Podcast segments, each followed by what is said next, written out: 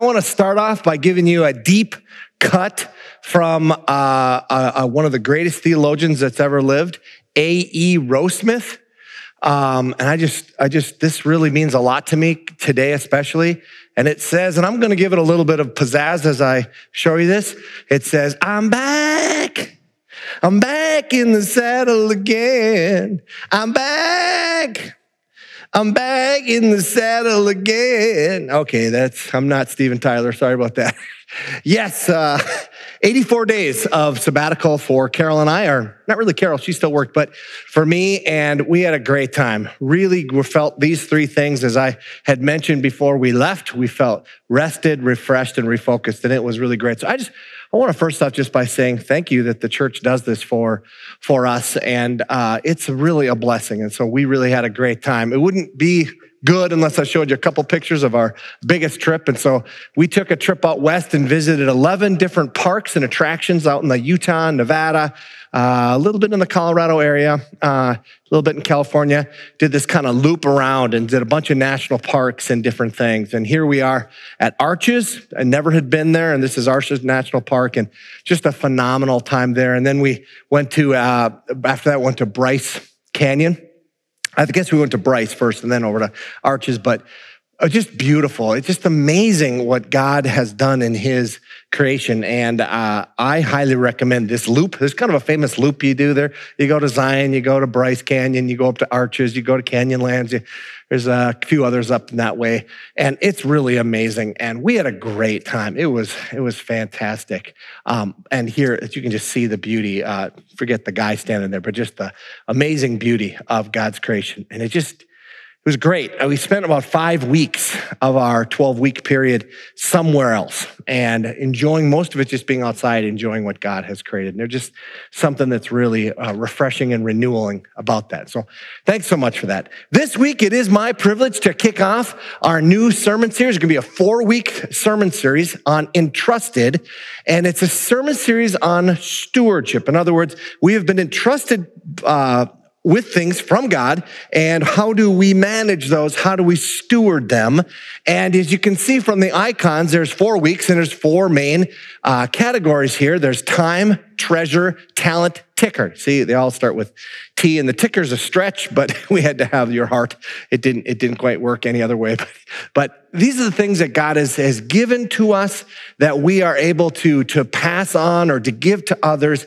And how do we steward that? So we're going to be in a uh, middle of a, or we're going to do a four week series on this and uh, hit the different uh, categories. And some of the locations might do them in a little bit different order, just because we have Ben Wasick coming in to do one of them, and he's going to go to a, to Columbia Heights and do it there as well. So might be a little bit different if you're looking at different uh, uh different locations and how we're going through it. This week we're going to be starting off the series, this stewardship series, talking on. I think the way you need to talk is you need to talk about your ticker your heart. And how what it, what is our heart and how are we engaged in giving it away? Now before we start going into any of this i want to give a few disclaimers all right? So because it can often be oh they're doing a stewardship series right? And so you can you can kind of put the two and two together right? And you're going aha. So let me give you a few disclaimers here uh, first off, uh, we do not want your money. sounds silly thing to say to a, from a church, right? We have a budget, we have staff, quite a few staff, and we do a lot of things around the city, and we try to bless the city. We try to start other churches, a lot of things. It's expensive, no question about it. That's not the point of this sermon series. The, the point of this sermon series, you're not, I know some of you have been maybe just coming and you're just checking out church for, uh, uh, maybe for the first time or coming back to church and just waiting, waiting for the shoe to drop, for someone to shame you and say, Hey, what's up? You're not given what you should be given, right? So here's the reality. I and our pastoral staff and our staff, except the ones, of course, that handle the income, we don't know what you give. I, I don't, I don't know that. And so that's not we're not here to shame anybody. Uh, we actually think it's a, a, a, freeing thing, a joyful thing. God loves cheerful giving, and we, we love to see that, of course. But this is not a series of, hey, we're trying to get everybody to, to do this. Uh, we do series on certain topics. Stewardship is one of them uh, from time to time just in the schedule. And this is, uh, we're about that. In fact, we're past due on that. Second thing is generosity or living in such a way that you live as a manager and not as an end user. You're not using it as an end user of grace, but to go through. That encompasses all of life. And uh, you know, the one that people often focus in on is finances. We're not starting there today, but it's that it, it encompasses all of life. And because of that, therefore, the gospel is the beginning and the end of it, right? This begins with the fact that Christ gave, that God gave to us so generously that we can freely and not under any compulsion and not because we don't want to. We do because we want to be involved in other people's lives with our hearts, in, in projects with our hands and, and our talents, in, in giving of our time to others and giving of our treasure as well. And then lastly, because of this, this is extremely countercultural. Okay. Uh, this is, this is going to hurt. It, it I'm just, whenever I look at generosity in my own life and I try to think, how can I be a more generous person, God? How can I uh, be less of an end user of the grace that you've given to me? It, it always is challenging to me because I end up finding out uh, that I'm kind of selfish. And it, well, I'm not really selfish. I just want what I want when I want it. But other than that, I'm not selfish at all. And, and so, so this week we're going to look at the heart. And the question you got to ask yourself if that phrase, what is the heart, right? And if you think of it just in the way we use the phrase, right? Well, that's the heart of the matter, or I lost their heart, or do you love me from your heart, or, you know, on and on and on, right? It's, it's a big word. It encompasses a lot of things.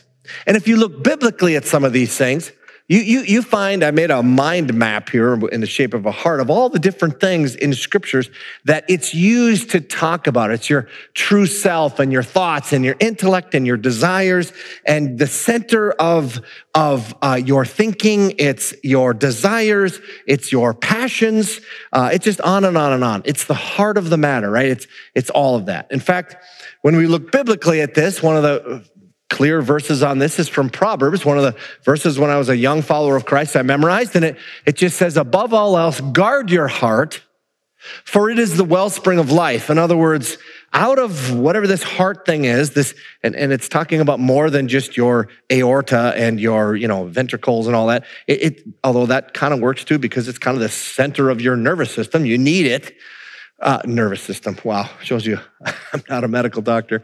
Uh, your your uh, circulation system, right? And it and it kicks this all out. Same thing here. There's something about the heart is where everything comes out of, and uh, it's wellspring. It it comes from there. So somehow you got to watch it.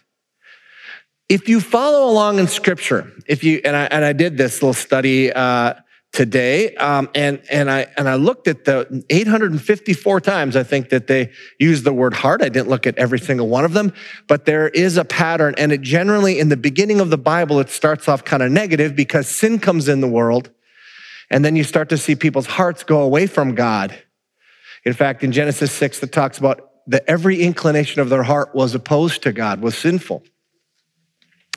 In fact, if you keep going on in this, uh, we start to see where the heart, uh, and the heart is, uh, according to use the New Testament word, the cardia, the heart is the center and source of the whole inner life with its thinking, feeling, and volition.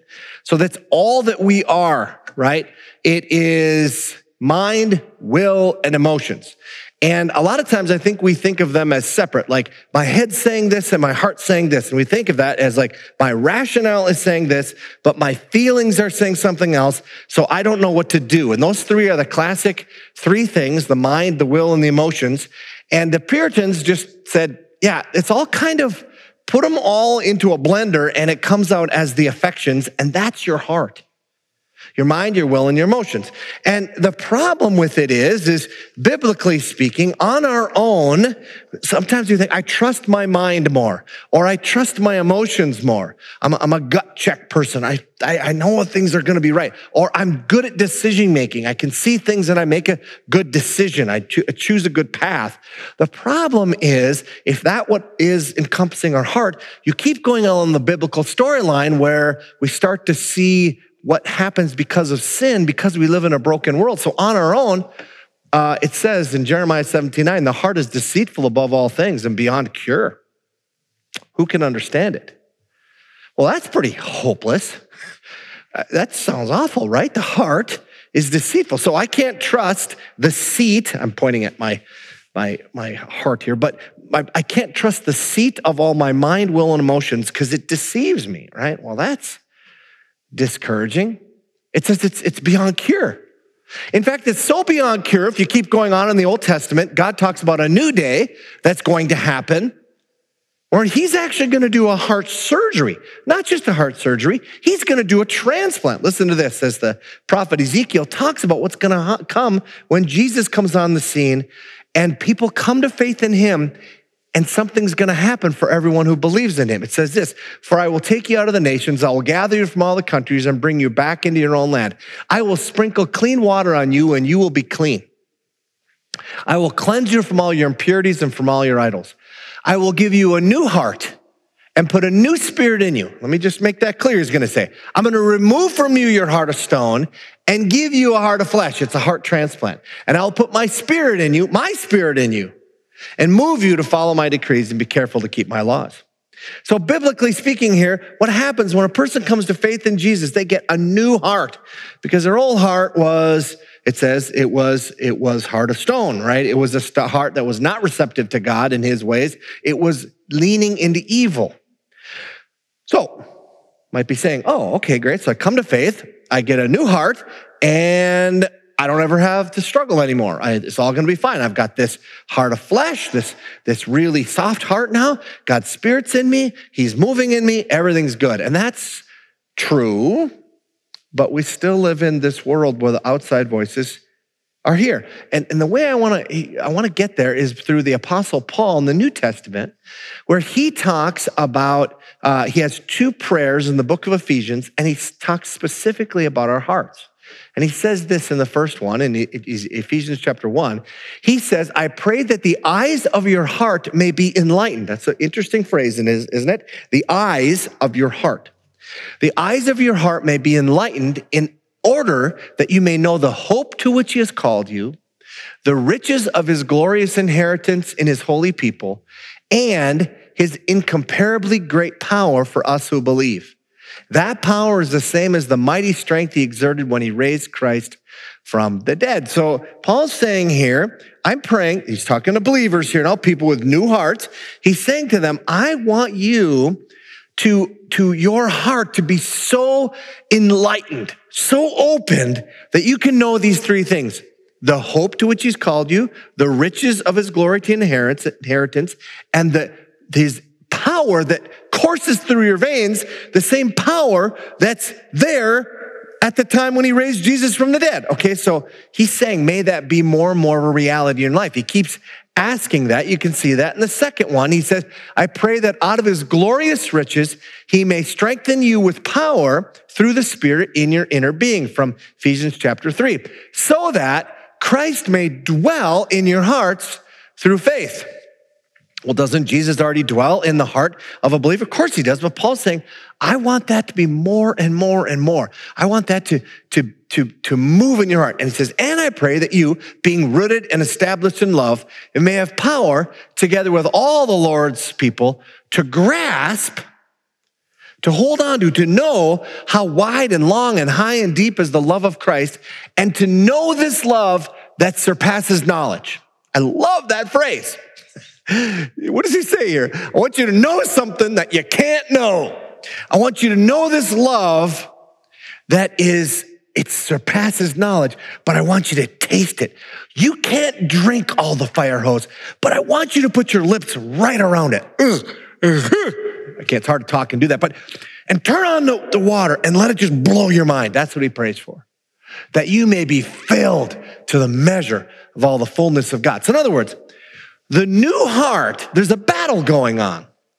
It's new, and yet it needs to be renewed constantly because there's voices that are speaking into it, other voices. Now, let's speak a little bit about those other voices.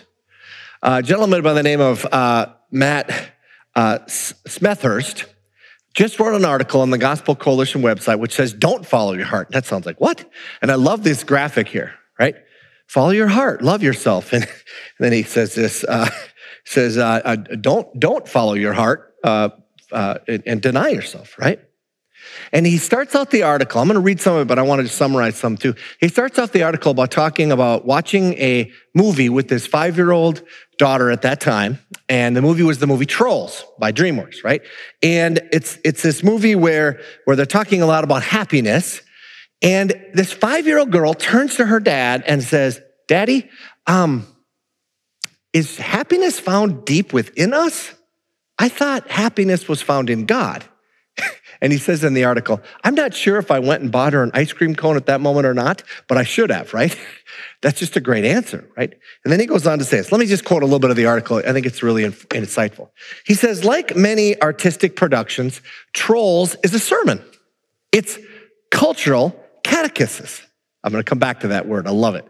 Even the film's tagline is candid. This is a story about happiness. In one scene near the end, the troll princess, Poppy, is chatting with the, the resident curmudgeon, Branch. Poppy says, Thank you. And Branch says, No, thank you. Well, for what? For showing me how to be happy. Really? You're finally happy now? He says, I think so. Happiness is inside all of us, right? Sometimes you just need someone to help you to find it, right? And he goes on to say the film's theme song, Timberlake, uh, Justin Timberlake's Can't Stop the Feeling, is a fun tune, perfect for spontaneous dance, party, dance parties in the kitchen, right? Uh, find the animated version on YouTube and you'll hear a few seconds of dialogue before the music begins. What's this dialogue that has been played as of the writing, which was in September of this year, nearly 600 million times? The king says, Do you really think that I can be happy? And Poppy says, Of course. It's inside you. It's inside all of us. And I don't think it, I feel it. I got this feeling inside my bones, right? And he says, it, it wasn't always like this in the history of the world. In fact, uh, every previous culture in history would find this dialogue nonsensical, probably even dangerous. The meaning of your life wasn't something discovered within you, it was something delivered to you. You were born into a community, a heritage, and handed a set of responsibility. Nobody encouraged you to discover your purpose. You were simply told it. Was your last name Baker? Light the stove. Smith? Sharpen the tools, right? Life in the late modern West could not be more different. if traditional cultures tended to reduce people to their duties, the modern world reduces people to their desires. Just listen to the soundtrack of our age. And here he's going to list things that, that are, we're being told, right? Follow your heart. Be true to yourself. Find yourself. Love yourself. Express yourself. Believe in yourself, right?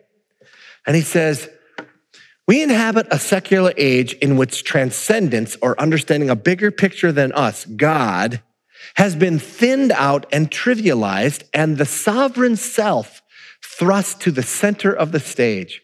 Nowadays, uh, pilgrimages to find truth, beauty, and goodness don't require a plane ticket, just a mirror. It's a great line. This is an exhausting way to live. I don't have the wisdom to define my destiny, nor the fortitude to fulfill it. Without making a royal wreck of my life and inflicting untold pain on those I have lo- I love most, I am unqual- underqualified to explore my heart and steer my life. I can barely reply to emails. Okay.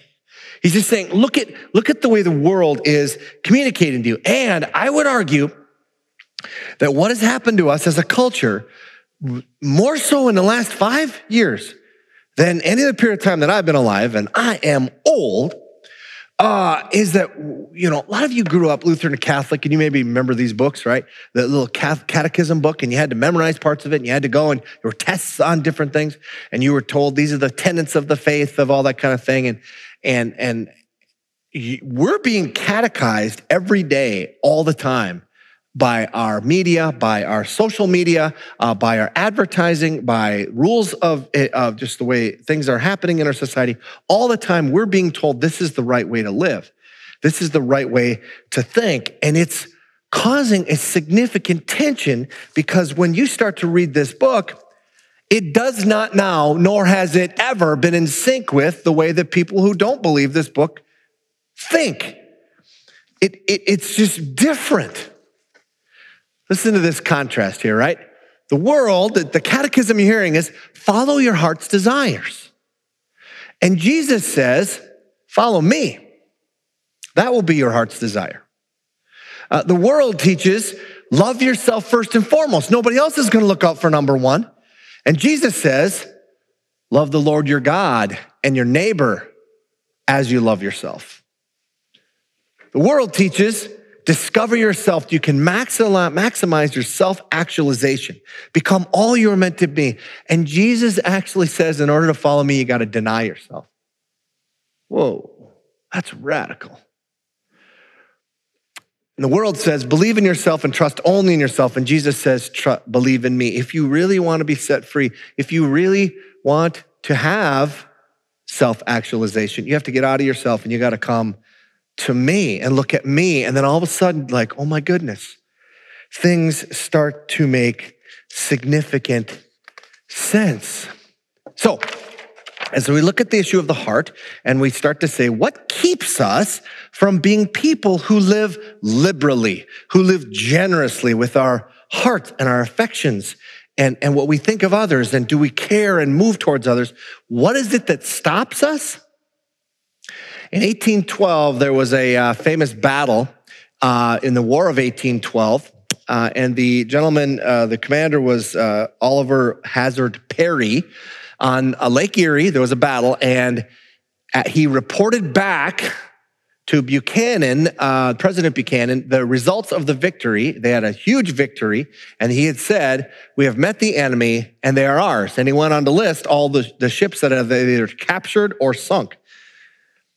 Walt Kelly, the it, many way too young. Walt Kelly was a, a cartoonist in the early part of the, the 20th century. He took up on that and he said, Well, actually, we have met the enemy and he is us. The, the enemy of being freed in order to have a generous heart is self, selfishness. As I look at not of uh, holding on to me, instead of looking first to God to satisfy me and then saying, God, you satisfy me, not my achievements or, or, or uh, my self actualization, but just looking at you and what you've done for me in Christ so that I can just be a loving person towards others and moving out in the community. If I don't do that, I, there's no way to get there. I, I, I'm the enemy. I'm the enemy. I, I'm the, the, the, uh, I'm, I'm the, the, the, the, the bottleneck in the, in the system here. I am the thing that stops us from being the way God would desire us to live really generously. So, what that requires then is I walk around with me 24 hours a day, seven days a week, 365 days a year. Uh, I'm with me a lot, right? And so I'm very conscious of me all the time. And some of the most freeing things and times for me, and one of the great things about sabbaticals and going to places where the natural beauty takes your breath away, is I haven't thought about myself for hours. And it's glorious, right? In other words, what we have to do then is we kind of got to say, wait a minute now, what am I filling my brain with? What am I choosing to believe that is contrary to what Jesus tells me about what I'm supposed to do with my heart, what I'm, what I'm supposed to ultimately trust. And, and so therefore, uh, like uh, the great, the great uh, philosopher Socrates, Socrates said, the unexamined life is not worth living. You got to examine yourselves in everything and say, God, I want to live by your kingdom. Why? And here's where the upshot of it is. Jesus says, if you try to save your life, you'll lose it. But if you lose your life for me, you will find it. In other words, if you really want to be full of happiness and if you really want to be self actualized and you really want to live your best life, it's by dying to self and going to Christ and getting outside of yourself and saying, it's about you, it's not about me. Then I start to live the way God designed me. And I, all these desires that I have, I've got to, I've got to examine them and say, God, is this for your glory? God, is this something that would give you uh, would, would somehow show you off and would give me real joy, or is it, am I being duped? Now, let me do a little case study. It might seem like I'm shifting gears. I'm really not. I, I, I, want you to, to see this. Uh, as I as I picked this, I was a little hesitant because I thought, yeah, this is another whole major topic, but that's okay. I just the best if, if you can, just stay with me. And I wanted you to do a case study here on how the apostle Paul helps a group of people to overcome something that was in their life, and it was very significant. It was a cultural thing in the city of Corinth, and these people were part of that culture at that time. And what they would do culturally is when you got of age, you would go to the pagan temples and you would worship. And part of pagan temple worship was to hire a temple prostitute and have sex with her or him. So the, the, that was just part of their, their rhythm. And when they came to faith, a lot of them were having a hard time, you know, giving that up. So the apostle Paul's going to deal with that. Listen to how he does it. That's the point I want to get across here. I want, I want you to watch how he does this. He doesn't just say, you dirty, rotten people, what are you doing? He doesn't do that. He does something else. And let me just walk you through it. And he says this. He says, he quotes three parables that they, their culture would have said. I have the right to do anything. That's one of their sayings. But not everything is beneficial. I have the right to do anything, but I will not be mastered by anything. You say food for the stomach and the stomach for food, but God will destroy them both. Right? So the, the, the parables that they were stating, I guess he restates one twice, but he, he's basically saying freedom. Freedom means just do whatever you want. And Paul says it is, but what if it's not beneficial? And what if it masters you? Is that really freedom or is that slavery? Is that bondage? And then he says, he says, hey man, food in the stomach, some food, you know what? It's eventually going to get destroyed. So you might as well eat, drink, and do everything that your, your desires want and satisfy them right now.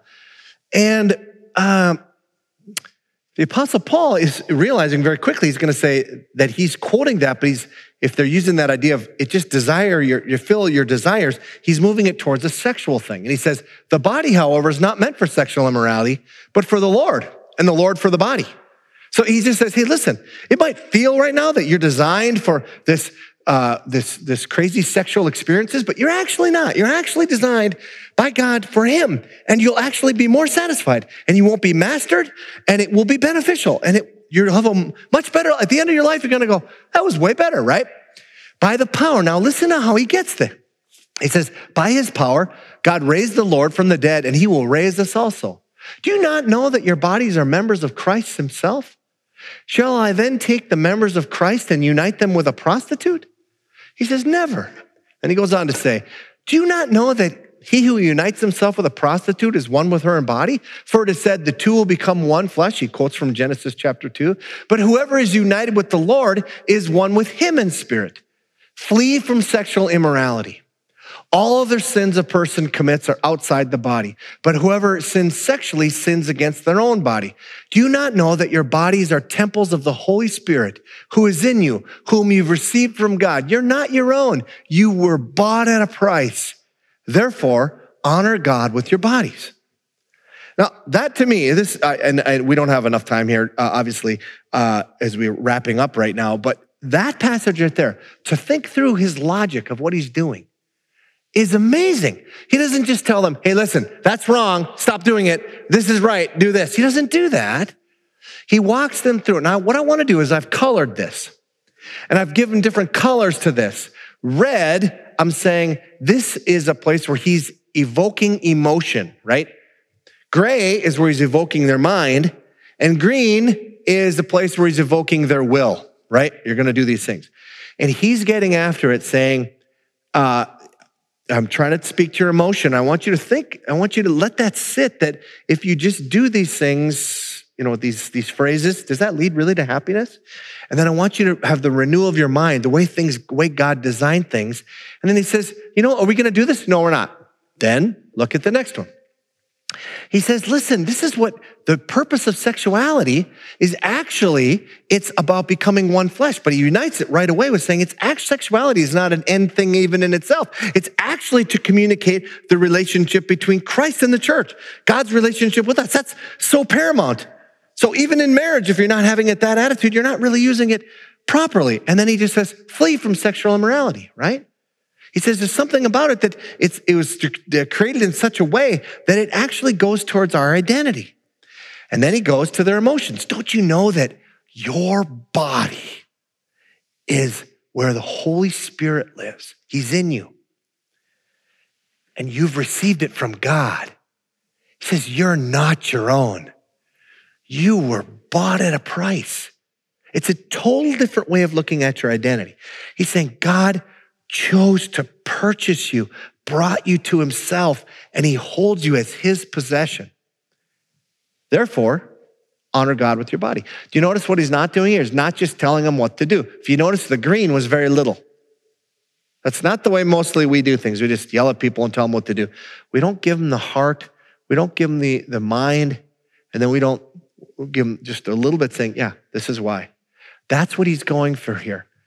The transformation of the mind, the constant renewal of the mind, just like Paul was praying that the eyes of your heart would be opened so that you could see the riches of the gospel, so that therefore it leads to an overflow. It allows you then to be a generous person in all areas of your life, and it allows you to get outside yourself and to actually love one another. That's generosity. That's your ticker. Matt Smethurst ends by saying this if traditional view, if a traditional view of identity effectually says you are your duties, and a modern identity says you are your desires, then a gospel identity says you are your Savior's. You belong to him and to his people. Step, step off the treadmill of self obsession and walk into the presence of a God who loved you before the beginning. The most important story in your life isn't one you wrote, and it isn't one in which you play the starring role. You exist to make someone else look good. That's not limiting, it's liberating. And don't be surprised if it makes you happy. So, as we move towards a time of communion, I'd love for you to think about a couple questions this week as you go through your week. Just simply asking yourself, uh, uh, Am I giving my whole heart to Jesus Christ? Am I, am I giving my mind, my emotions, and my will? Lord, I give it to you. I give it. But with that, then, do you feel like the self is coming in and, and grabbing things back so that you need to rethink or refeel or redo in light of the gospel of grace.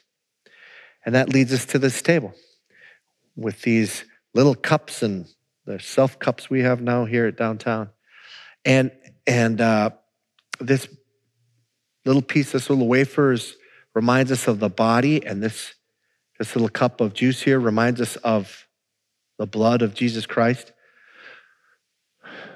who paid his paid for us, paid the penalty for us. You are not your own. You were bought at a price. Therefore, honor God with your body. We take and eat together.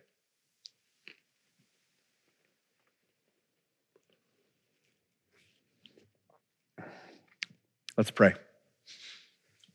God, I, I just acknowledge it's, like I said in the beginning of this, this is hard. Hard for me. The older I get, Lord, the more I realize how selfish I am. And I don't know if I'm becoming more selfish or I'm just becoming more self aware. But either way, Lord God, I just pray for all of us, all of us listening, all of us that will gather in this room on Sunday, God, that we would be people who would truly, truly be so filled to the measure of grace that our eyes would be opened, that we would see the, the hope and the riches and the power of the gospel, that we would be people, God, who are enamored by you that you are our reason, that you are the owner of everything, and we are just managers. And then we would delight in passing out the goods that you have given to us.